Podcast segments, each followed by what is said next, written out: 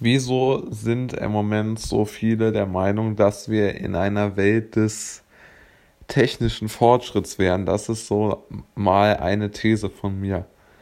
Ich konnte das noch nie so ganz verstehen, wieso man das macht. Denn aus meiner Sicht gibt es nur im Computer, IT-Bereich und ähnlichem wirklichen Fortschritt.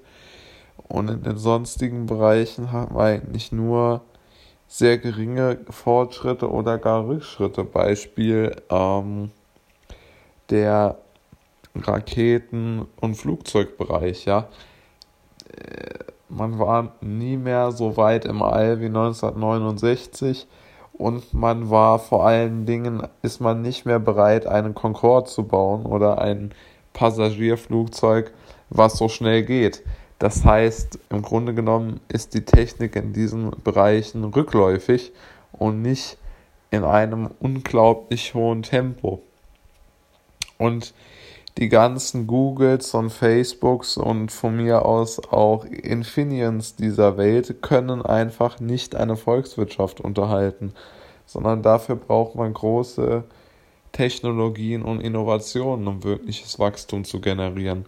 Und ich fordere sie heraus, Innovationen für Wachstum zu nennen und nicht irgendwelche, äh, weiß ich nicht, äh, kleinen Neuerungen oder die auf dieselben Firmen zurückzuführen sind. Wir haben da so ein komisches Bild gezeichnet, dass es daraus auch aus meiner Sicht gar kein Entrinnen gibt, ja, sondern man wird zugespeist von der Google-Propaganda und von alle möglichen ähm, äh, Social Media Plattformen und äh, man kann wirklich sagen, dass Apple iPhone oder was auch immer lenkt einen von der maroden Umwelt ab, wenn man in der langsamen, extrem langsamen Bahn sitzt oder in dem Verbrennungsmotorauto oder in dem langsamen Flieger oder davon ablenkt, dass es keine neuen Raketen gibt. Es ist alles immer dasselbe wir haben in der, im Bereich des wirklichen Machens überhaupt keine Fortschritte, sondern wir haben immer nur Fortschritte mit irgendwelchen Bildschirmen.